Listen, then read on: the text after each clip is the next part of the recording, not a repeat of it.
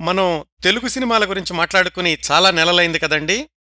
ఈరోజు కార్యక్రమంలో తెలుగు టాకీలు ప్రారంభమైన తొలి సంవత్సరాలకు అంటే పంతొమ్మిది వందల ముప్పై మూడు ముప్పై ఆరు అప్పటి సమయానికి వెళదాం. ఆ రోజుల్లో సినీ రంగ ప్రవేశం చేసిన అనేక సినీ ప్రముఖుల గురించి మనం గత కార్యక్రమాల్లో మాట్లాడుకున్నాం. హెచ్ఎం రెడ్డి గారు ఏవిఎం మోడర్న్ థియేటర్స్ నాగయ్య గారు కన్నాంబ గారు సిఎస్ఆర్ గారు బిఎన్ రెడ్డి గారు ఇలాగ చాలామంది గురించి. ఆ రోజుల్లోనే తెలుగు చిత్రరంగంలోని అతి ముఖ్యమైన మలుపులకు కారణమైన ఒక సినీ ప్రముఖుణ్ణి దర్శక నిర్మాతను పరిచయం చేస్తాను. సినీ ప్రముఖుడు అంటున్నాను కానీ తెలుగు సినిమా చరిత్రలో అలనాటి మిగతా దర్శకులతోనూ నిర్మాతలతోనూ పోలిస్తే ఈయన పేరు కాస్త తక్కువగానే ప్రస్తావనకు వస్తుంది. కారణం ఈయన సినీరంగ జీవితం కేవలం మూడు నాలుగు సంవత్సరాలు. అలాగే ఈయన నిర్మాతగా వచ్చిన సినిమాలు కేవలం మూడంటే మూడే కావడం అయ్యుండొచ్చు.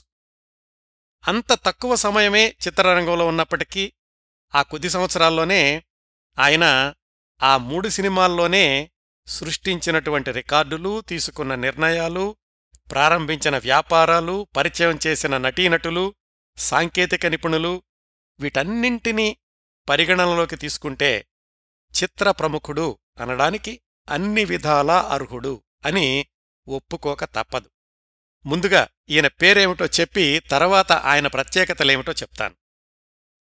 ఆయన పేరు పివి దాసు పినపాల వెంకటదాసు బందరువాసి.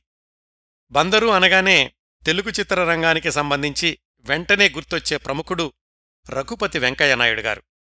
మద్రాసులో మొట్టమొదటి పర్మనెంట్ థియేటర్ నిర్మించినవాడు తెలుగులో తొలి మూకీ చిత్రం నిర్మించినవాడు అయిన రఘుపతి వెంకయ్యనాయుడు గారు పుట్టింది బందర్లోనే. అదే బందర్ నుంచి వచ్చిన పివి దాసుగారి ప్రత్యేకతల జాబితా చాలానే ఉందండి. ఒక్కదాని తర్వాత ఒకటి చూద్దాం.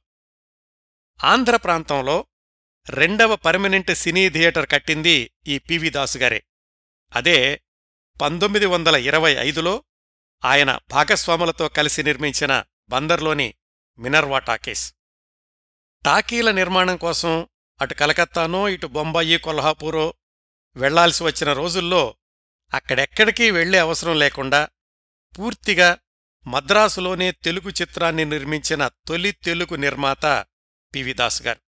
ఆ సినిమానే పంతొమ్మిది వందల ముప్పై నాలుగు అక్టోబర్లో విడుదలైన సీతా కళ్యాణం. ఈ సినిమా నిర్మాణం కోసమని భాగస్వాములతో కలిసి వేల్ పిక్చర్స్ పేరుతో మద్రాసులో స్టూడియో కూడా ప్రారంభించిన ప్రత్యేకత పివి దాస్ గారిది. ఆ స్టూడియోలో ఆయన నిర్మించిన తొలి చిత్రం సీతా కళ్యాణానికి కూడా చాలా ప్రత్యేకతలున్నాయి. తెలుగులో నిర్మాణమైన తొలి రీమేక్ చిత్రం సీతా కళ్యాణం. మొట్టమొదటిసారిగా అవుట్డోర్ షూటింగ్ చేసిన తెలుగు చిత్రం సీతా కళ్యాణం. చిత్రపు నరసింహారావు గారిని తొలిసారిగా దర్శకుడిగా పరిచయం చేసింది ఈ సీతా కళ్యాణం వీటన్నింటికీ మూలకారణం పివి దాస్ గారు. తొలి రోజుల్లో అద్భుతమైన దర్శకులుగా పేరు తెచ్చుకున్న B N Reddy K V Reddy గారులకు screen play రచనలో తొలి పాఠాలు బోధించిన వ్యక్తి పేరు కె రామ్నాథ్. ఆయన ప్రాథమికంగా ఛాయాగ్రాహకుడు డైరెక్టర్ ఆఫ్ ఫోటోగ్రఫీ. ఆ కె రామ్నాథ్ గారిని తెలుగు సినీ రంగానికి పరిచయం చేసింది కూడా పివి దాస్ గారే. అది కూడా ఆ సీతా కళ్యాణం చిత్రం ద్వారా. ఆయనతో పాటుగా అంటే కె రామ్నాథ్ గారితో పాటుగా జంటగా వినిపించే పేరు కళాదర్శకుడు ఏకే శేఖర్. ఆయన్ని కూడా తెలుగు సినిమాలకు పరిచయం చేసింది పివి దాస్ గారే. తెలుగు సినిమాల్లో ఒక నర్తకి పదం పాడుతూ అభినయించడం అనే ప్రక్రియకు శ్రీకారం చుట్టింది కూడా పివి దాసు గారు నిర్మించిన తొలి చిత్రం సీతా కళ్యాణమే. ఆ తర్వాత రోజుల్లో మంచి సంగీత దర్శకుడుగా పేరు తెచ్చుకున్న గాలి పెంచెల నరసింహారావు గారిని సంగీత దర్శకుడిగా పరిచయం చేసింది కూడా పివిదాస్ గారే. అది కూడా తమ తొలి చిత్రం సీతా కళ్యాణం ద్వారా. అంతేకాదు ఆయన నిర్మించిన ఆ తర్వాత మూడు సినిమాలకు కూడా గాలి పెంచెల నరసింహారావు గారినే సంగీత దర్శకుడిగా కొనసాగించారు పివిదాస్ గారు. తెలుగు చలనచిత్ర రంగంలో తనకంటూ ఒక అధ్యాయాన్ని సృష్టించుకున్న అద్భుతమైన సంగీత దర్శకుడు ఎస్. రాజేశ్వరరావు గారిని బాలనటుడిగా వెండితెరకు పరిచయం చేసింది కూడా పివిదాస్ గారే. అది ఆయన నిర్మించిన రెండో చిత్రం శ్రీకృష్ణ లీలలు ద్వారా. పంతొమ్మిది వందల ముప్పై ఐదులోనే హెలికాప్టర్ ద్వారా కరపత్రాలు పంచి సినీ పబ్లిసిటీ చేసిన డేరింగ్ నిర్మాత వ్యూహాత్మక వ్యాపారవేత్త పివిదాస్ గారు. ఆ సినిమా పేరు శ్రీకృష్ణ లీలలు.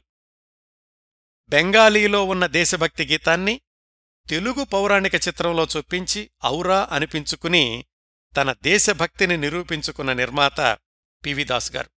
వందే మాతరంలోని కొంత భాగాన్ని శ్రీకృష్ణలీలలు చిత్రంలో ఒక పాటలో ఉపయోగించారు.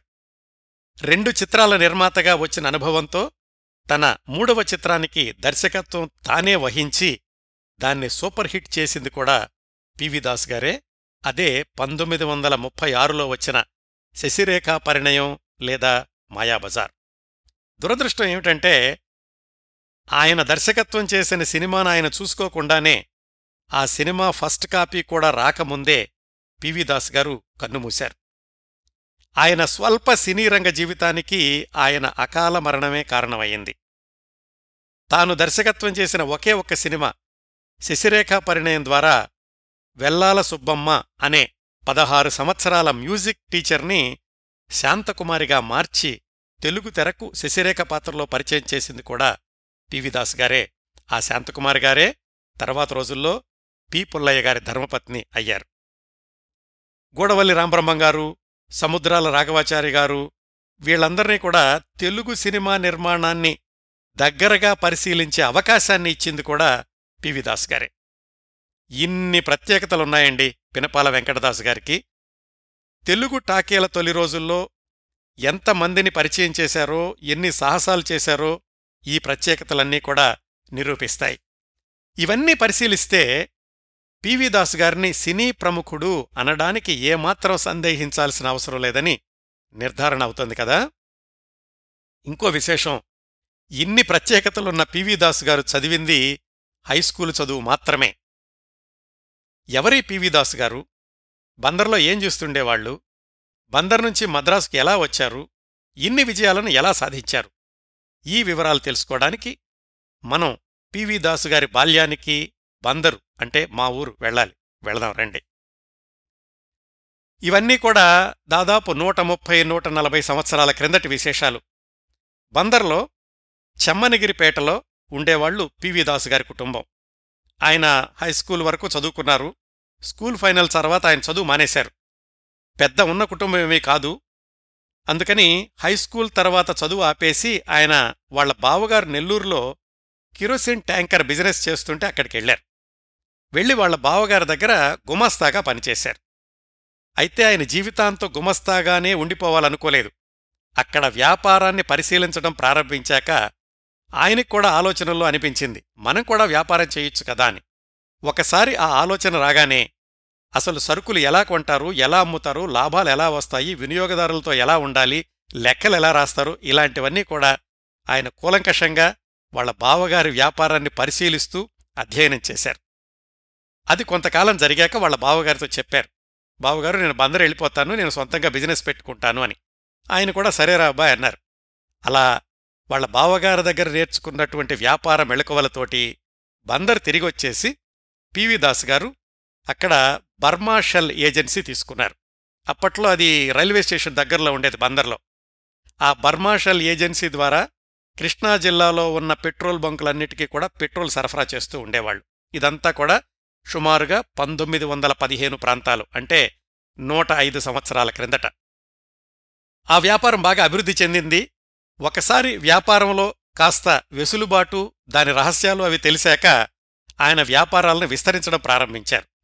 ఆ తర్వాత ఆయన ఒక ఐస్ ఫ్యాక్టరీ సోడా ఫ్యాక్టరీ ఇలాంటివి కూడా స్థాపించి నడిపించారు.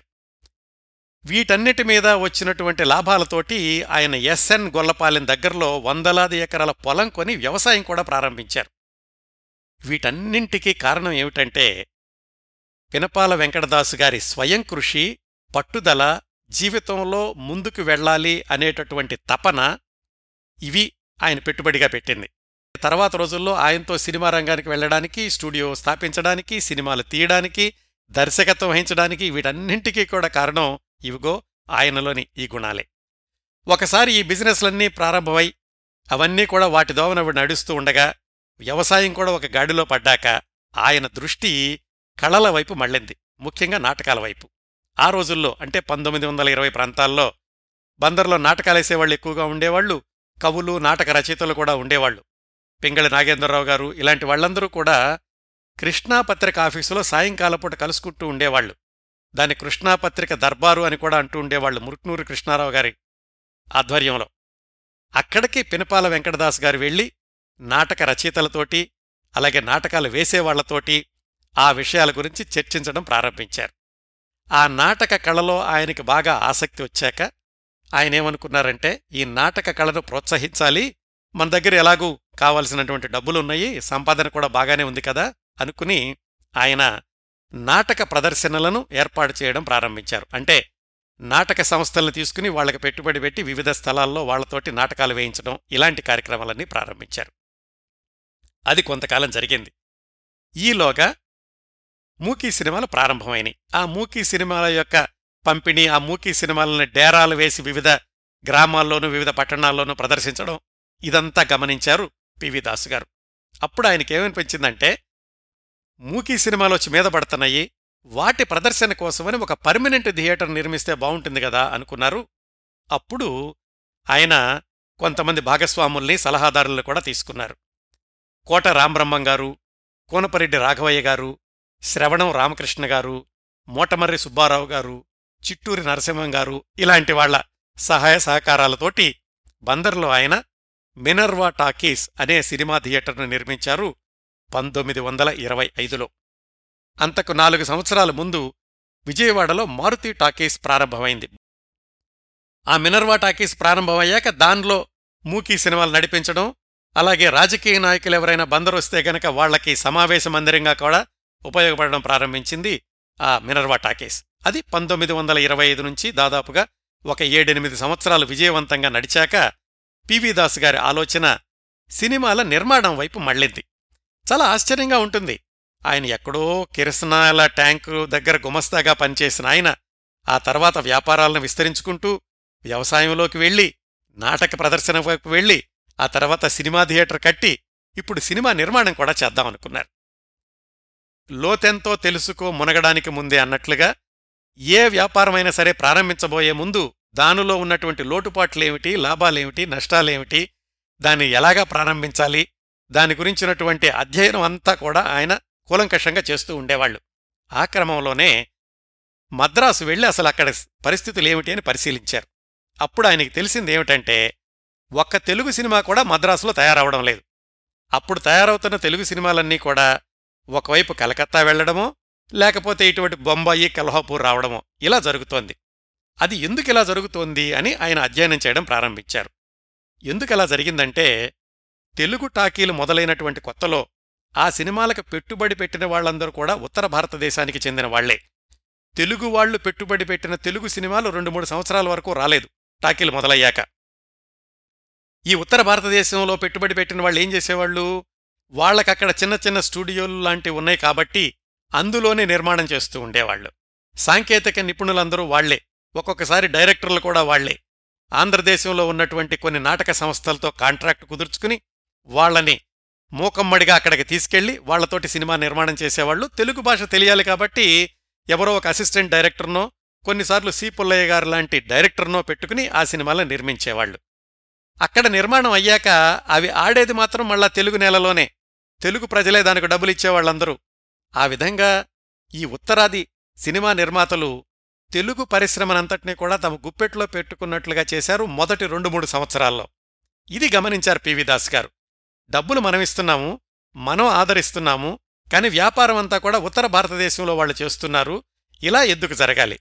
కలకత్తా బొంబాయి కొల్హాపూర్ వెళ్ళకుండా మద్రాసులోనే తెలుగు సినిమా నిర్మించేటటువంటి వాతావరణాన్ని మనం కల్పించలేమా అని ఆయనకు ఆలోచన వచ్చాక ఏం చేశారంటే మద్రాసులోనే కొంతమంది తమిళ వ్యాపారవేత్తల్ని మిత్రులుగా చేసుకున్నాక వాళ్ళతో కలిసి ఆలోచించారు. వాళ్ళెవరంటే M T Rajan C P Sarathi Jayantilal Thakur అలాగే వాళ్ళకి చల్లపల్లి రాజాగారు కూడా నేను సహాయం చేస్తామని చెప్పారు. వాళ్ళందరూ కూర్చుని మనం మద్రాసులోనే సినిమా తీయాలి అని ఆలోచించుకుని వేల్ పిక్చర్స్ లిమిటెడ్ అనే కంపెనీని ప్రారంభించారు. ఈ వేల్ అనే పేరు ఎక్కడి నుంచి వచ్చింది? వేల్ అంటే కుమారస్వామి చేతిలో ఉన్నటువంటి శూలానికి వేల్ అని తమిళలో పిలుస్తారట. ఆ శూలానికి చాలా శక్తి మహత్తు ఉంది.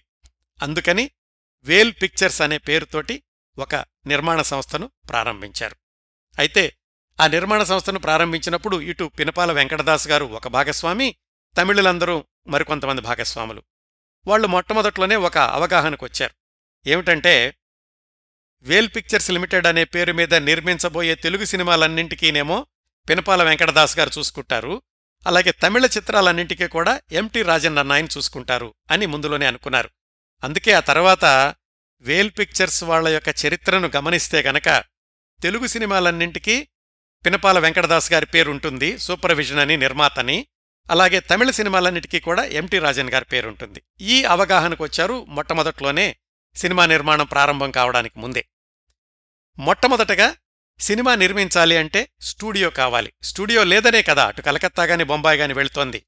అందుకని మొట్టమొదటిగా స్టూడియో నిర్మాణం చేద్దాం అనుకున్నారు. నిర్మాణం అంటే మళ్ళీ పునాది రాయి నుంచి ప్రారంభించి చేయడానికి సమయం పడుతుందని చెప్పి అప్పట్లో స్టూడియో అంటే ఇప్పట్లో ఉన్నట్టుగా పెద్ద పెద్ద బిల్డింగులు పది ఫ్లోర్లు ఇలాంటివి అవసరం లేదు. అప్పుడు మద్రాసులోని ఎల్డామ్స్ రోడ్లో పిఠాపురం రాజాగారి బంగ్లా ఉండేది. దాన్ని డన్ మోర్ హౌస్ అని కూడా అంటూ ఉండేవాళ్ళు ఆ బంగ్లా ఎలా ఉండేదంటే పెద్ద ఖాళీ స్థలం ఉండేది బంగ్లా ముందు విశాలమైనటువంటి ఆవరణ మధ్యలో బంగ్లా ఉండేది. ఇంకా ఏమిటంటే ఆ కాలంలో నిర్మించే సినిమాలు కూడా అధిక శాతం పౌరాణికాలే. పౌరాణికాలు అనగానే కోటలు ఋష్యాశ్రమాలు కైలాసం వైకుంఠం ఇలాంటి సెట్టింగులన్నీ కూడా వేయలే కదా. అది సరిగ్గా ఆ పిఠాపురం రాజాగారి బంగ్లా చుట్టూతా కూడా అంత విశాలమైనటువంటి స్థలం ఉంది. అంతేకాకుండా మద్రాసులో అప్పుడున్నటువంటి వాతావరణం ప్రకారం నిశ్శబ్దంగా ఉండేది అక్కడ.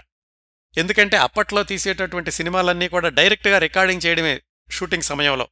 అందుకని నిశ్శబ్ద వాతావరణం ఉండాలి. వీటన్నింటికీ కూడా అనువుగా కనిపించింది ఆ పిఠాపురం రాజాగారి బంగ్లా. ఆయనతో మాట్లాడి ఆ బంగ్లాను అద్దెకి తీసుకున్నారు. దాన్నే వేల్ పిక్చర్స్ స్టూడియో అంటారు. ఈ విధంగా పినపాల వెంకటదాస్ గారు బందర్ నుంచి మద్రాసు వెళ్ళి తమిళ మిత్రులతో కలిసి వేల్ పిక్చర్స్ లిమిటెడ్ అనే సంస్థను దాని తరఫున ఒక స్టూడియోని కూడా ప్రారంభించారు. ఇంకా సినిమా నిర్మాణం ప్రారంభం కావాలి. మొట్టమొదటి సినిమా తెలుగులో తీద్దాం అనుకున్నారు. అప్పట్లో ఏం జరుగుతోందంటే ఒక తమిళ సినిమా బ్రహ్మాండంగా ఆడుతోంది. దాని పేరు సీతా కళ్యాణం. అప్పటి వరకు కూడా సినిమాలేవి మద్రాసులో నిర్మాణం కాలేదని తెలుసుకున్నాం కదా. ఈ సీతా కళ్యాణం తమిళ సినిమా కూడా పూనాలో నిర్మాణం అయ్యింది. తమిళంలో బాగా ఆడుతోంది. అది చెప్పారు తమిళ మిత్రులు పివి దాస్ గారికి. ఆ సినిమా బాగుంది కదా దాన్నే మనం తెలుగులో తీద్దాము అని. అప్పుడు ఆ కోణంలో ప్రయత్నాలు ప్రారంభించారు పివి దాస్ గారు. అసలు ఈ తమిళ సినిమా తీసింది పూనాలో కాబట్టి ఆ పూనాలో స్టూడియోకి వెళ్ళి అక్కడున్నటువంటి వ్యక్తులతోటి మాట్లాడారు.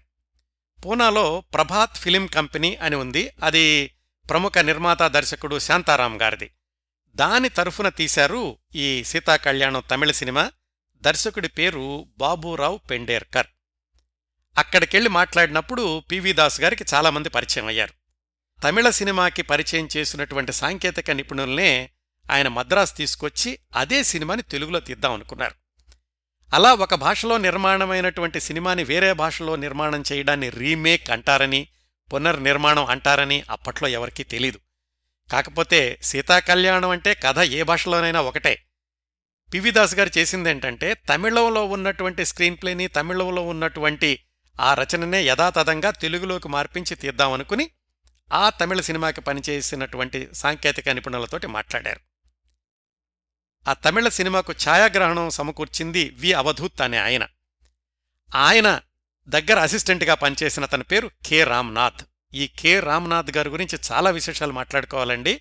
అయితే ఇది పివి దాస్ గారి గురించిన కార్యక్రమం కాబట్టి ఇందులో పివి దాసు గారి కోణంలో ఎక్కువ విశేషాలు చెప్పుకుంటూ కె. రామ్నాథ్ గారి గురించి భవిష్యత్తులో మరొక పూర్తి కార్యక్రమం చెబుతాను. ఆ కె. రామ్నాథ్ గారిని అడిగారు పివి దాస్ గారు. ఇలాగే మేము కొత్తగా స్టూడియో ప్రారంభిస్తున్నాం. సినిమా నిర్మాణం ఉంది.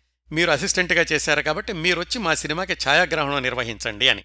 ఆయన కూడా సంతోషంగా ఒప్పుకున్నారు. ఎందుకంటే సొంతంగా ఛాయాగ్రహణం చేసేటటువంటి అవకాశం వస్తోంది అని. ఆయనతో పాటుగా మరొక ఇద్దరు మిత్రులు ఆ తమిళ సినిమాకు పనిచేసిన వాళ్ళు ప్రభాత్ ఫిలిం కంపెనీలో పనిచేసిన వాళ్ళు ఎవరంటే ఏ కులశేఖర్ ఆయన కళాదర్శకుడిగా పనిచేశాడు. అలాగే మురుగదాస్ అనే ఆయన రచయితగా పనిచేశాడు. ఇలాగ వాళ్ళిద్దరూ కూడా ఉన్నారు. మేము ముగ్గురు కలిసి వస్తాం వస్తేను అని చెప్పాడు కె. రామ్నాథ్. పివి దాస్ గారు మహద్భాగ్యం అన్నారు. మీరు ముగ్గురు వస్తే అంతకంటే కావాల్సిందేముంది? సరిగ్గా ఈ తమిళంలో మీరు ఎలాగే తీశారో తెలుగులో కూడా అలాగే తెద్దాం వచ్చేయండి అని చెప్పి వాళ్ళని మద్రాసుకు ఆహ్వానించారు. ఆ విధంగా కె. రామ్నాథ్ ఏకే శేఖర్లు వేల్ పిక్చర్స్ లిమిటెడ్ అనేటటువంటి సంస్థకి మద్రాసు రావడం ఆ తరువాత అనేక తెలుగు తమిళ సినిమాలకు ఎంతగానో ఉపయోగపడింది. అదంతా కూడా కె. రామ్నాథ్ గారి యొక్క కేవలం డైరెక్టర్ ఆఫ్ ఫోటోగ్రఫీ వృత్తి మాత్రమే కాదు ఆయన స్క్రీన్ ప్లేలో కూడా సిద్ధహస్తుడు. ఆయన ద్వారానే చాలామంది తర్వాత నేర్చుకుని స్క్రీన్ ప్లేలో అద్భుతమైనటువంటి చిత్రాలు తీశారు. ఆ విశేషాలు మరొక కార్యక్రమంలో మాట్లాడుకుందాం. ఈ విధంగా బ్యానర్ మొదలైంది స్టూడియో మొదలైంది సినిమా ఏం తీయాలో నిర్ణయించుకున్నారు సాంకేతిక నిపుణుల బృందం కూడా తయారైంది. ఇంకా దర్శకుడు కావాలి సినిమాకి. ఆ దర్శకుడిని వెతికేటటువంటి క్రమంలో పివి దాస్ గారు దాదాసాహెబ్ ఫాల్కే గారిని అడిగారట. ఇలాగ తెలుగు సినిమా తీస్తున్నాము ఎవరైనా కావాలి అంటే ఆయన ఒక చురుకైనటువంటి కుర్రవాడు ఉన్నాడు మీ తెలుగువాడే ఇతన్ని తీసుకెళ్ళండి అని చూపించారు. ఆయన పేరు చిత్రపు నరసింహారావు. ఈ చిత్రపు నరసింహారావు గారు కూడా ప్రభాత్ ఫిలిం కంపెనీలో పనిచేశారు. అందుకని కూడా వీళ్ళందరికీ పరిచయం. మాటల మధ్యలో తెలిసింది చిత్రపు నరసింహారావు గారి స్వగ్రామం కూడా బందరే అని. అట్లా చిత్రపు నరసింహారావు గారు దర్శకుడిగా వచ్చారు పినపాల వెంకటదాస్ గారు తీయబోయేటటువంటి మొట్టమొదటి సినిమాకి. భక్త ప్రహ్లాద టాకీ సినిమాలో హెచ్ఎం రెడ్డి గారికి సహాయకుడిగా పనిచేశారు చిత్రపు నరసింహారావు గారు. సహాయకుడిగా పనిచేయడంతో పాటుగా అందులో చండామార్కులు బ్రహ్మదేవుడు రెండు పాత్రలు కూడా పోషించారు. ఇంకో చిన్న విశేషం చెప్తాను ఇక్కడ. అంటే ఈ సినిమాకి సంబంధించింది కాదు కానీ ఆసక్తికరమైన విశేషం. ఏమిటంటే ఒకసారి చిత్రపు నరసింహారావు గారిని దర్శకుడిగా తీసుకుని ఓకే మీ ఊరు బందరే మాది బందరే నా విశేషాలు మాట్లాడుకున్నాక మాటల్లో తెలిసింది పివి దాస్ గారికి ఆ చిత్రపు నరసింహారావు గారి తమ్ముడు బందర్లో పివి దాస్ గారి పిల్లలకి ట్యూషన్లు చెప్తున్నాడు. వాళ్ళ అన్నయ్య ఇలా సినిమా దర్శకుడు అవుతున్నాడు అని తెలిసి ఆ ట్యూషన్లు చెప్పే ఆయన నాకు కూడా నాటకాల్లో ఆసక్తి ఉంది నేను కూడా మద్రాసు వస్తాను అని వాళ్ళ అన్నయ్య కబురు చేశాడు. సరే పివి దాస్ గారు కూడా తెలిసినాళ్ళే కాబట్టి మద్రాసు రమ్మన్నారు. వచ్చి వీళ్ళు తీస్తున్నటువంటి మొట్టమొదటి సినిమాకి పనిచేద్దామంటే పివి దాస్ గారు చెప్పారు నువ్వు ఇప్పుడే వచ్చావు కదా మిగతావన్నీ కూడా నువ్వు పరిశీలించడానికి అవకాశం ఉంటుంది ముందు నువ్వు మా లాడ్జికి మేనేజర్గా పనిచేయి అని చెప్పి వసతి గృహానికి ఆయన్ని మేనేజర్గా పెట్టారు. ఎవరు? బందర్ నుంచి వచ్చినటువంటి చిత్రపు నరసింహారావు గారి తమ్ముడు. ఆయన పేరు చిత్రపు నారాయణమూర్తి. ఆయన సరే ఆ లాడ్జి మేనేజర్గా పనిచేశారు. ఆ సినిమా అయ్యే వరకును ఆ పనిచేస్తున్నటువంటి రోజుల్లో లాడ్జిలో ఉండేవాళ్ళు మాకేదో అది లేదు ఇది లేదు అని చెప్పి ప్రతిసారి పివి దాస్ గారికి చెప్పడం పివి దాస్ గారు ఆ కురవాణ్ణి కేకలేయడం ఇవన్నీ చూసి ఆ సినిమా అవగానే ఆయన మద్రాసు వదిలేసి బందరు వెళ్ళిపోయారు. కానీ ఆ తర్వాత రోజుల్లో అనేక విజయవంతమైన తెలుగు పౌరాణిక చిత్రాలకి దర్శకుడిగా అద్భుతమైన పేరు తెచ్చుకున్నారు చిత్రపు నారాయణమూర్తి గారు. ఆయన గురించి కూడా మనం తర్వాత ఒక ప్రత్యేక కార్యక్రమంలో మాట్లాడుకుందాం. మళ్ళీ మనం పినపాల వెంకటదాస్ గారి సినిమా నిర్మాణ విశేషాలకు వస్తే అన్నీ సిద్ధమయ్యాక ఇంకా తారాగణం. తారాగణంలో ముఖ్యమైనటువంటి పాత్రలు విశ్వామిత్రుడు శ్రీరాముడు సీత ఇలాంటి వాళ్ళు కదా. విశ్వామిత్రుడుగానేమో అప్పటికే రంగస్థలం మీద అద్భుతమైన పేరు తెచ్చుకున్నటువంటి మాధవపెద్ది వెంకటరామయ్య గారు శ్రీరాముడుగానేమో మాస్టర్ కళ్యాణి అంటే అమ్మాయి కాదండి అబ్బాయే. అతని పేరు నడుమూరు వెంకట్రావు. కాని ఆయన కళ్యాణి రాగం బాగా పాడతాడు అని మాస్టర్ కళ్యాణి అని పిలుస్తుండేవాళ్ళు అలాగే గౌతమ మహర్షిగా మాస్టర్ సూరిబాబు ఆయన నటించారు. ఆయనకు మొట్టమొదటి సినిమా అదే. అప్పటికి ఆయన పదిహేడేళ్ళు ఈ సూరిబాబు గారే తర్వాత రోజుల్లో మాలపిల్లలో చౌదరయ్య అనే పాత్ర వేసి దాంతో చాలా పెద్ద పేరు తెచ్చుకున్నారు. ఇంకా సీతగానేమో మిస్ రాజరత్నం అనే ఆవిడ అహల్యగా మిస్ కమలకుమారి సుమిత్రగా మిస్ కోకిలామణి కౌసల్యగా మిస్ శ్రీహరి కైకేయిగా మిస్ రామతిలకం ఇలాంటి వాళ్ళందర్నీ కూడా నటీనటులుగా ఎంపిక చేసుకున్నారు. వీళ్ళలో అందరికీ కూడా రంగస్థల అనుభవం ఉంది. ఎందుకంటే వాళ్ళ పాటలు వాళ్ళే పాడుకోవాలి కాబట్టి రంగస్థలం అనుభవం ఉన్న వాళ్ళనే ఈ సీతా కళ్యాణానికి ఎంపిక చేసుకున్నారు పివి దాస్ గారు. వాళ్ళు ఏర్పాటు చేసుకున్నటువంటి పిఠాపురం రాజాగారి బంగ్లా అదే వేల్ పిక్చర్స్ స్టూడియో కదా దానిలోనే షూటింగ్ అంతా ప్రారంభమైంది. తర్వాత కొన్ని కొన్ని దృశ్యాలు తీయడానికని చెప్పి బహిరంగంగా తీస్తే బాగుంటుంది అనే ఉద్దేశంతో అవుట్డోర్ షూటింగ్కి వచ్చారు. అవుట్డోర్ షూటింగ్ అని అంటారని కూడా అప్పట్లో వాళ్ళకి తెలియదేమో విజయవాడ సమీపంలోని కొండపల్లి దగ్గరలో ఉన్న అడవుల్లో కొన్ని సన్నివేశాలు తీశారు. అలాగే ఈ వేల్ పిక్చర్స్కి సహకారం ఇచ్చిన వాళ్ళలో చల్లపల్లి రాజాగారు కూడా ఉన్నారని తెలుసుకున్నాం కదా? చల్లపల్లి రాజాగారు అంటే చల్లపల్లి అనే ఊళ్ళో ఆయనకు పెద్ద కోట ఉండేది. ఇప్పటికి కూడా ఉందనుకోండి. ఆ కోటలో జమీందారులు అంటే అప్పట్లో చిన్న సైజు రాజుల్లాంటి వాళ్ళు. వాళ్ళకి ఏనుగులు ఒంటెలు గుర్రాలు ఇలాంటివన్నీ కూడా ఉండేవి అందుకని చెప్పి ఈ సీతాకళ్యాణం సినిమాలో ఊరేగింపు సన్నివేశాలు ఇలాంటివి ఆ చల్లపల్లి రాజాగారి కోటలో ఆయన గుర్రాలు ఏనుగులు ఒంటెలు ఉపయోగించి తీశారు. ఆ షూటింగ్ చల్లపల్లి రాజాగారి కోటలో అయిపోయాక ఆయన తారాగణము సాంకేతిక నిపుణులు వీళ్ళందరికీ కూడా భారీ ఎత్తున విందు కూడా ఏర్పాటు చేశారట. ఇవన్నీ కూడా అప్పట్లో వచ్చినటువంటి పత్రికల్లో వార్తలు. ఇలా కొంత భాగం అవుట్డోర్ షూటింగ్లోనూ చాలా భాగం వాళ్ళనుకున్నటువంటి ఆ పిఠాపురం రాజాగారి బంగ్లా స్టూడియోలోనే పూర్తి చేశారు. ఇంకొక విశేషం ఏమిటంటే పివి దాస్ గారు ఈ సినిమాలో రాక్షసుల పాత్రల కోసమని బందరు గుడివాడ గుంటూరు ఆ ప్రాంతాల నుంచి నిజమైనటువంటి రౌడీలను తీసుకొచ్చారు. ఎందుకంటే రాక్షసులు అంటే కండలు పెంచుకుని దిట్టంగా పటిష్టంగా చూడగానే భయంకరంగా ఉండాలి. సంగీతానికి గాలి పెంచెల నరసింహారావు గారిని తీసుకున్నారు. ఆయనకిదే మొట్టమొదటి చిత్రం. ఈ సినిమా స్టిల్స్లో మాత్రం ఏముంటుందంటే సంగీతం మాస్టర్ పెంచెలయ్య అని ఉంటుంది. ఇలా సినిమా షూటింగ్ పూర్తయింది. ఈ సందర్భంలో మనం మరొక ఇద్దరు వ్యక్తుల గురించి మాట్లాడుకోవాలి.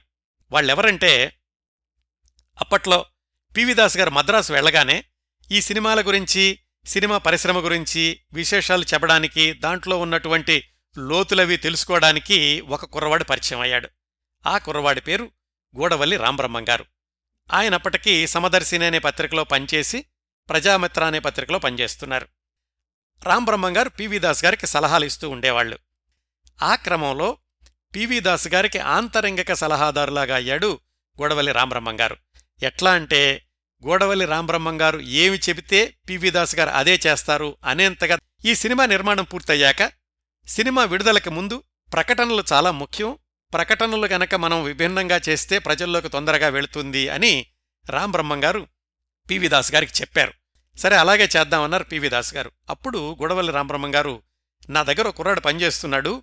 ఇతను వ్రాయడం బాగా రాస్తాడు. ఇతనితోటి మన సినిమాకి ప్రచార ప్రకటనలు అవి వ్రాయిద్దాము అని ఒక కుర్రాన్ని తీసుకెళ్ళారు. ఆ కుర్రవాడే సముద్రాల రాఘవాచారి గారు.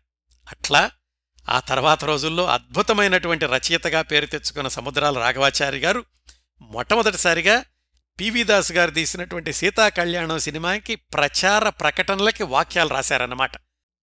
ఎలాంటి వాక్యాలు రాశారంటే ఒక ప్రకటనలో త్వరలో వచ్చుచున్నది వేల్ పిక్చర్స్ లిమిటెడ్ వారిచే తయారు చేయబడిన తెలుగు టాకీ నిరుపమాన పౌరాణిక చిత్రము.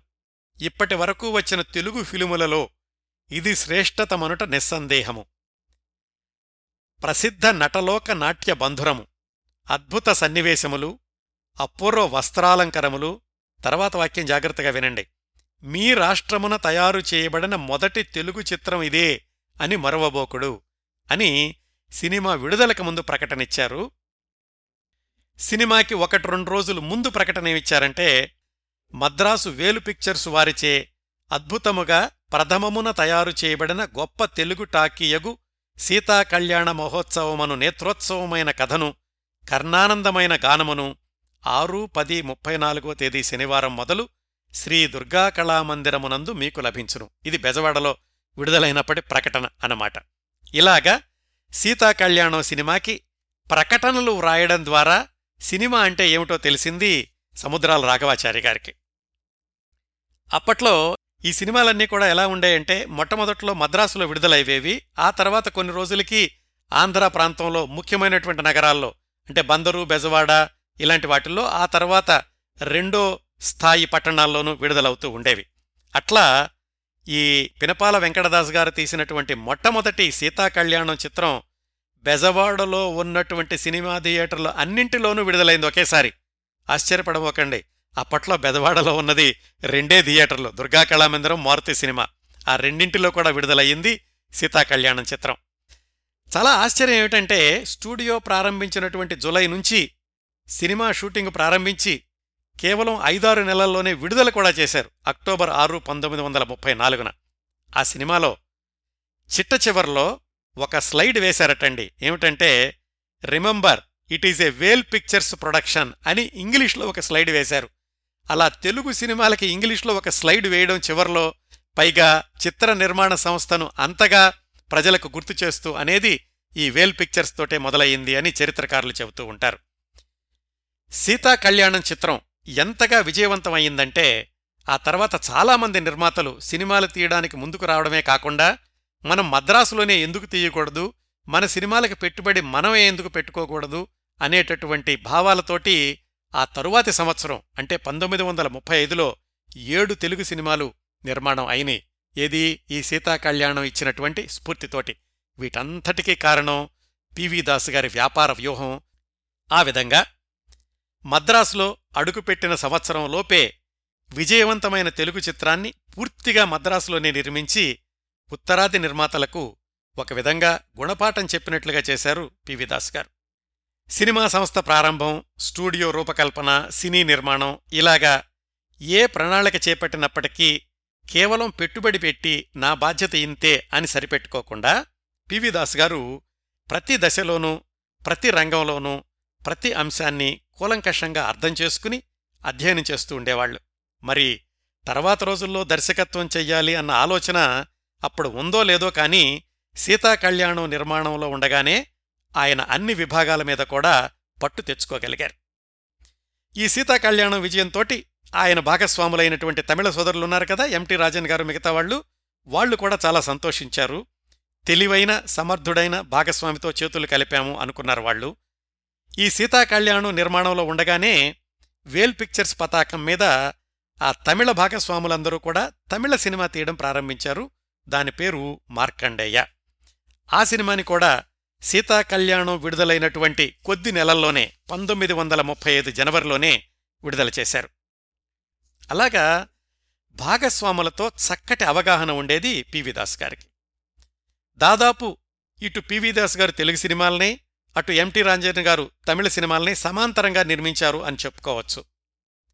సీతా కళ్యాణం తెలుగు చిత్రం మార్కండేయ తమిళ చిత్రం విడుదల కాగానే అటు తమిళంలో పట్టణత్తిల్ అనే సినిమాను ఎంటి రాజన్ గారు ప్రారంభించారు. ఇటువైపు తెలుగులో పివి దాస్ గారు శ్రీకృష్ణ లీలలు అనే సినిమాని ప్రారంభించారు. సాంకేతిక నిపుణులందరికీ వెతుక్కోవాల్సిన అవసరం లేదు ఎందుకంటే ఆ స్టూడియో ఉద్యోగులే కాబట్టి ఈ సినిమాకి కూడా రామనాథ్ శేఖర్ అలాగే దర్శకుడు చిత్రపు నరసింహారావు వాళ్ళే కొనసాగారు. కంసుడి పాత్రకి వేమూరి గగ్గయ్య గారిని ఎంపిక చేసుకున్నారు. ఆయన అప్పటికే రంగస్థలం మీద ఇలాంటి పాత్రలు వేయడంలో చాలా పేరు తెచ్చుకున్నారు. ఆయనది భారీ శరీరం కాదు కానీ ఇలాంటి క్రూర పాత్రలను ధరించినప్పుడు ఆయన ఆకృతిని చాలా గంభీరంగా చేస్తుండేవాళ్ళు పర్వత ప్రమాణంలో కనిపిస్తూ ఉండేవాడు. కళ్ళు కూడా పెద్దవి కాదు. కానీ ఆయన ఒకసారి రంగస్థలం మీదకి ఎక్కి కంసుడు దుర్యోధనుడు ఇలాని పాత్రలోకి వెళ్ళిపోగానే ఆయన కోపంతో చూసేటటువంటి కళ్ళు కణకణలాడుతున్న చింత నిప్పుల్లా ఉండేవట. అవి చూస్తున్నటువంటి పిల్లలు జడుచుకుంటూ ఉండేవాళ్ళు. పెద్దవాళ్ళు పిల్లలకి కళ్ళు చెవులు మూస్తుండేవాళ్ళట గగ్గయ్య గారు వేదిక మీద వచ్చి పద్యం పాడడం ప్రారంభించగానే. మరి ఆయన పక్కన శ్రీకృష్ణుడి వేషం వెయ్యాలి అంటే అంత అనుభజ్ఞుడై ఉండాలి. ఆయన ముందు నిలబడి ధైర్యంగా నటించడం పద్యాలు పాడడం ఇలాంటివన్నీ కూడా చేయగలిగి ఉండాలి. గోడవల్లి రామబ్రహ్మం గారికి ఒక చిన్న కుర్రాడు కనిపించాడు. అతని వయసు పదమూడు పద్నాలుగేళ్ళప్పటికీ అతని పేరే సాలూరి రాజేశ్వరరావు. గుక్క తిప్పుకోకుండా పద్యాలు చదవడం చక్కగా పాటలు పాడడం ఇవన్నీ కూడా అప్పటికే ఆయనకి అనుభవం ఉంది. అప్పటికే ఆయన రికార్డులు కూడా ఇచ్చి ఉన్నారు. అది రామరమం గారికి బాగా నచ్చింది. ఆయన ఈ మాస్టర్ సాలు రాజేశ్వరరావు అనే చిన్న కుర్రాన్ని తీసుకెళ్ళి పివి దాస్ గారికి పరిచయం చేశారు. ఇంకా రామబ్రహ్మం గారు ఏం చెప్తే అదే పివి దాస్ గారు. ఏమి వెనకాడేవాళ్ళు కాదు. ఆయన తీసుకొచ్చాడు అంటే ఈ కుర్రవాడు సమర్థుడే అయ్యుంటాడు నేనింక మళ్ళీ ఈయన పరీక్ష చేయవసరం లేదు అనుకుని పివి దాస్ గారు వెంటనే ఒప్పుకున్నారు. కానీ ఆ నిర్మాణ సిబ్బందిలో చాలామందికి ఈ కుర్రవాడు ఇలా ఉన్నాడు ఇతను గగ్గయ్య గారి పక్కన ఎలాగా పాడతాడు అని వాళ్ళు చాలా సందేహాలు వ్యక్తం చేశారు కానీ ఇంకా పివి దాస్ గారి నిర్ణయం కాబట్టి వాళ్ళేమీ అనలేదు. నిజానికి ఆ శ్రీకృష్ణలీలల చిత్రంలో చిన్న కృష్ణుడి పాత్రలో రాజేశ్వరరావు గారు కంసుడి పాత్రలో గగ్గయ్య గారితోటి పోటీపడి మరి నటించడమే కాకుండా వేమూరి గగ్గయ్య గారు కోపంతోటి భీకరమైనటువంటి స్వరంతోటి ధిక్కారమును సైతున కుటిల జన ధిక్కారమును సైతున అని పాడుతుంటే ఆ పాటకి దీటుగా మాస్టర్ రాజేశ్వరరావు అనే బాల కృష్ణుడిగా నటించినటువంటి నటుడు అద్భుతంగా పాడాడు. అంతేకాకుండా ఈ రాజేశ్వరరావు అనే బాల నటుడు తాను పాడే పాటల్ని తాను చదివే పద్యాల్ని ఆయనే స్వయంగా ట్యూన్ కూడా చేసుకున్నారు. అలాగే ఈ సినిమాలో మరొక ప్రత్యేకత గురించి చెప్తాను. మీ అందరికీ తెలిసే ఉంటుంది భారత జాతీయ ప్రార్థనా గీతం వందే మాతరం కదా? అది రాసింది బంకించంద్ర చటర్జీ అనే ఆయన ఆనందమఠం అనే నవలలో రాశారు. ఆ రోజుల్లో స్వాతంత్ర్య సమరయోధులు ఈ వందేమాతరం గీతాన్ని తరచూ పాడుకుంటూ ఉండేవాళ్ళు ఆ గీతాన్ని కొద్ది మార్పులతోటి శ్రీకృష్ణలీలల చిత్రంలో చొప్పించారు అది కూడా పివి దాస్ గారి ప్రోద్బలంతోటి. ఇంద్రుడు మొదలైనటువంటి దేవతలు దుర్గాదేవిని స్తుతిస్తూ పాడే పాటగా వందేమాతరంలోని కొంత భాగాన్ని ఇలా ఉపయోగించారు. ఆ పాట ఎలా ఉంటుందంటే వందే మాతరం అని ప్రారంభమవుతుంది.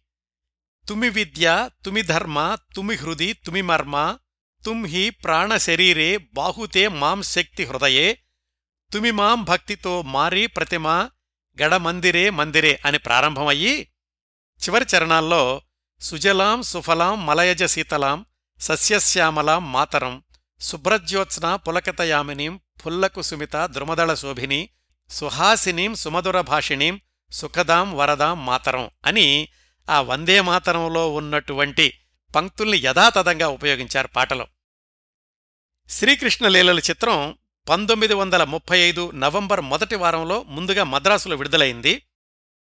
దాని గురించి పంతొమ్మిది వందల ముప్పై ఐదు నవంబర్ పద్నాలుగున ఆంధ్రపత్రికలో చాలా వివరమైనటువంటి సమీక్ష రాశారు. ఈ వార్తలన్నింటిలో కూడా పివి దాస్ గారి పేరే ప్రముఖంగా వినిపిస్తూ ఉండేది. ఆ సమీక్షలో ఏం రాశారంటే వేల్ పిక్చర్స్ వారి పక్షమున శ్రీ పివి దాసు గారు తయారు చేయించిన శ్రీకృష్ణ లీలలు అను తెలుగు టాకీ నిన్నటి దినమున చెన్నపురి బ్రాడ్వే టాకీసులో సినిమా పరిశ్రమదారులకు పత్రికా ప్రతినిధులకు మొదలైన వారలకు ప్రత్యేకముగా ప్రదర్శింపబడెను. వేల్ పిక్చర్స్ వారు తలపెట్టిన తెలుగు చిత్రములలో ఇది రెండవది. ఇంతకు పూర్వము సీతాకళ్యాణమును తయారు చేయించి ఉండిరి ముఖ్యంగా మాస్టర్ రాజేశ్వరరావు గారు ఈ బాలకృష్ణుడి వేషం వేసిన ఆయన అద్భుతంగా నటించారు అని అన్ని పత్రికల్లోనూ రాశారు. ఈ ఆంధ్రపత్రికలో ఏం రాశారంటే పిట్ట కొంచెం కూతఘనం అన్నట్లుగా బాలుడయ్యును సంగీతమున తక్కిన పాత్రధారులందరకును పైచేయి ఇంపైన కంఠము హాయి హాయి అనిపించు కమ్మని పాట తనివి తీరా విని ఆనందింపవచ్చును. ఈతని పాట విని ఆంధ్రులు తమిళులు ఉత్తరదేశీయులందరూనూ బాగుగాగని తలలూపుచూ తమ ఆనందాతిశయమును కరతాళ ధ్వనుల మూలమున ప్రకటించుచునే ఉండిరి. మద్రాసులో విడుదలైన రెండవ వారంలోనే పత్రికలో విడుదలైనటువంటి ఈ వ్యాపార ప్రకటన ఎలా ఉందంటే వేల్ పిక్చర్స్ వారి శ్రీకృష్ణ లీల తెనుగుటాకి ఈ మహత్తర పౌరాణిక చిత్రము మదరాసు బ్రాడ్వే టాకీసులో రెండవ వారం ప్రదర్శింపబడుచున్నది. జాగ్రత్తగా చూడండి ఏం రాశారు. మొదటి వారము ఈ చిత్రమును తిలకింపవచ్చిన ప్రేక్షకుల మొత్తం సంఖ్య ఇరవై ఆరు వేల ఐదు వందల ఎనభై ఐదు. ఆ సంఖ్యను పెద్దక్షరాలతో రాశారు.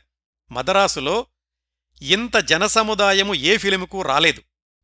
ఆ తర్వాత శ్రీకృష్ణలీలలు ఆంధ్ర ప్రాంతంలో పంతొమ్మిది వందల ముప్పై ఐదు నవంబర్ ముప్పైన విడుదల చేయడానికి ముందు రోజు పివి దాస్ గారు ఒక సాహసోపేతమైన ప్రయోగం చేశారు. అదేమిటంటే సినిమా పబ్లిసిటీ కోసం హెలికాప్టర్ను వాడడం. సాధారణంగా తెలుగు సినిమా ప్రచారంలో హెలికాప్టర్ నుంచి కరపత్రాలు పంచిన చిత్రాలు అనగానే ఒక రహస్యం ఒక పాపం పసివాడు చిత్రాలను చెప్తారు కదా. వాటికంటే దశాబ్దాలు ముందుగానే పంతొమ్మిది వందల ముప్పై ఐదులోనే ఆ అద్భుతమైన ప్రయోగం చేశారు పివి దాస్ గారు. ఒకరోజు ముందు పత్రికలో ఇలా ప్రకటనిచ్చారు నిరీక్షింపుడు ఆకాశ విమానము వచ్చుచున్నది వచ్చుచున్నది. ఈ నెల ఇరవై తొమ్మిదవ తేదీ పగలు ఈ దిగువ నగరములకు దిగువ తెలిపిన టైముకు వచ్చుచున్నది.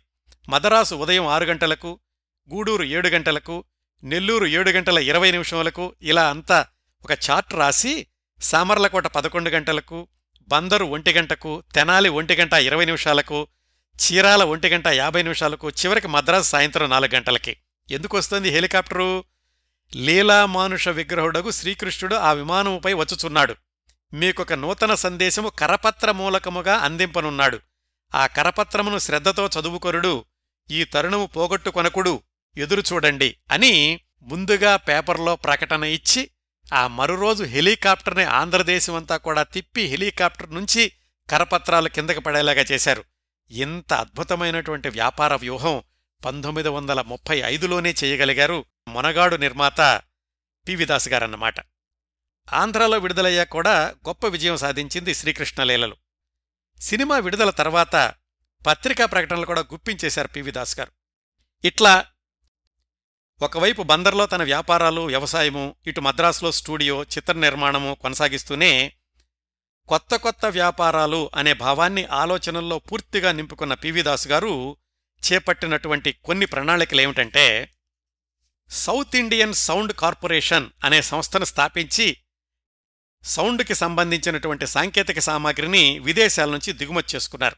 చేసుకుని దాన్ని వివిధ థియేటర్లకు సరఫరా చేస్తుండేవాళ్ళు ఆ క్రమంలో పివి దాస్ గారు సౌండ్ ఇంజనీరింగ్ అనే శాఖ గురించి సొంతంగా అధ్యయనం చేసి అవసరమైనప్పుడు సౌండ్ రికార్డింగ్ కూడా ఆయన చేసేవాళ్ళట ఇంతేకాకుండా అదే సంవత్సరాల్లో పివి దాస్ గారు రేపల్లెలో శ్రీకృష్ణ టాకీస్ అనే సినిమా ప్రదర్శనశాలను భాగస్వాములెవరూ లేకుండా ఆయన ఒక్కళ్ళే నిర్మించారు.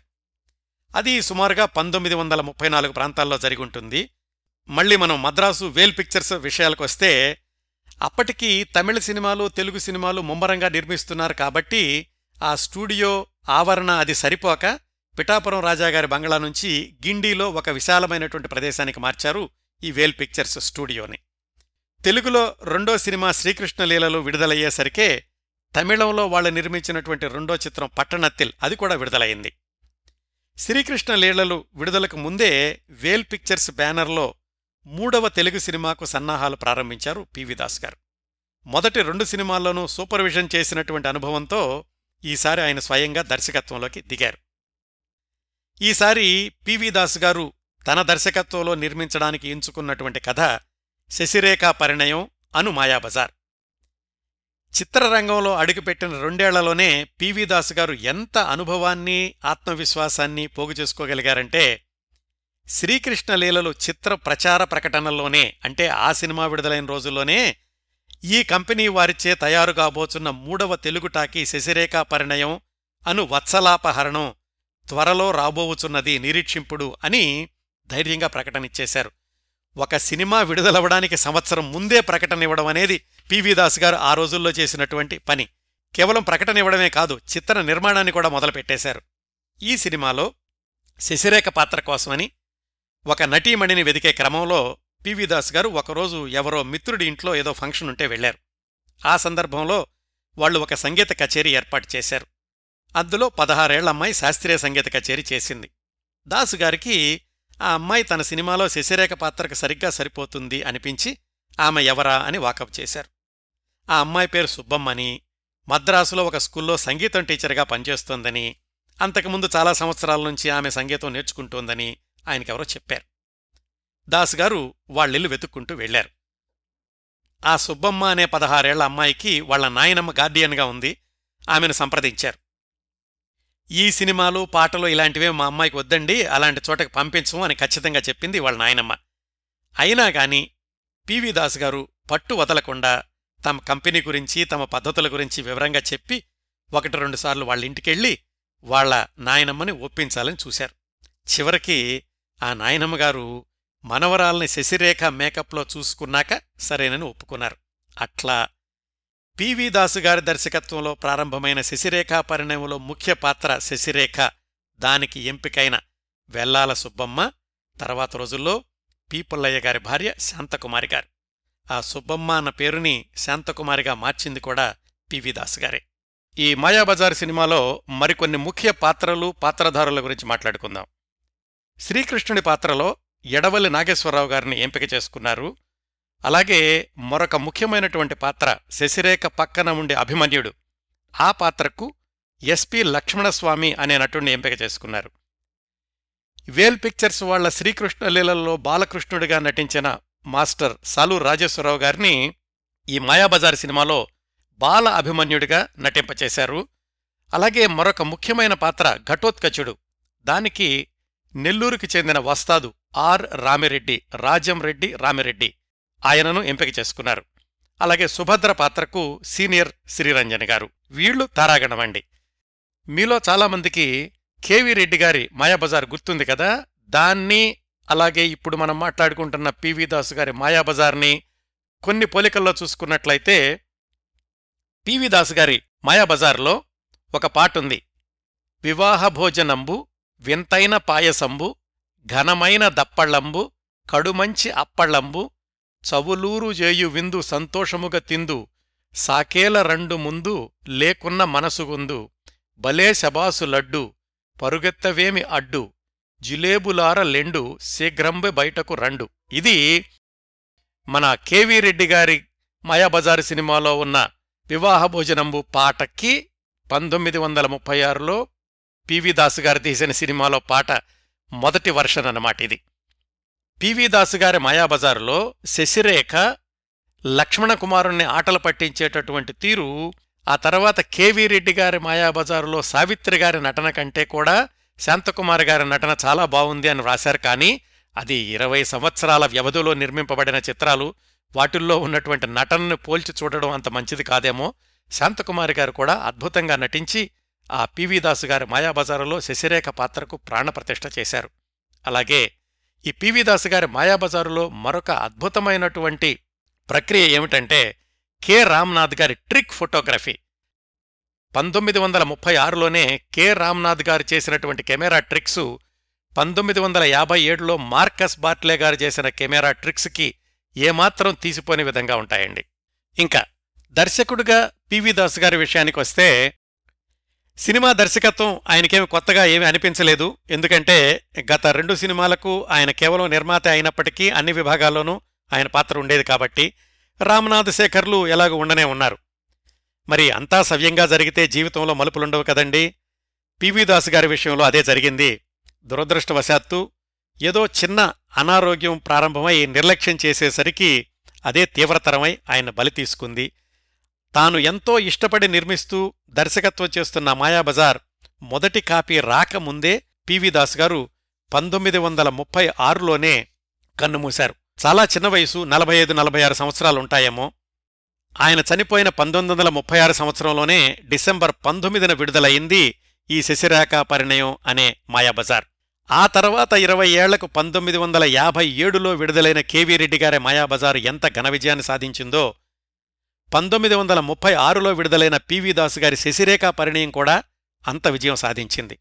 ఆ సినిమా ప్రకటనలో కూడా దర్శకత్వం స్వర్గీయ పివి దాసు అని సూపర్విజన్ ఎంటి రాజన్ అని ప్రకటించారు. అవండి పినపాల వెంకటదాసు గారు దర్శకత్వం వహించిన మొదటి సినిమా ఆయన నిర్మించిన మూడవ చివరి సినిమా మాయాబజార్ విశేషాలు. పివి దాసు గారి నిష్కర్మణతో వేల్ పిక్చర్స్లో ఒక అధ్యాయం ముగిసినట్లుగా అయ్యింది. ఆ తర్వాత వేల్ పిక్చర్స్ చిత్ర నిర్మాణాన్ని కొనసాగించింది కానీ అవన్నీ కూడా తమిళ చిత్రాలే.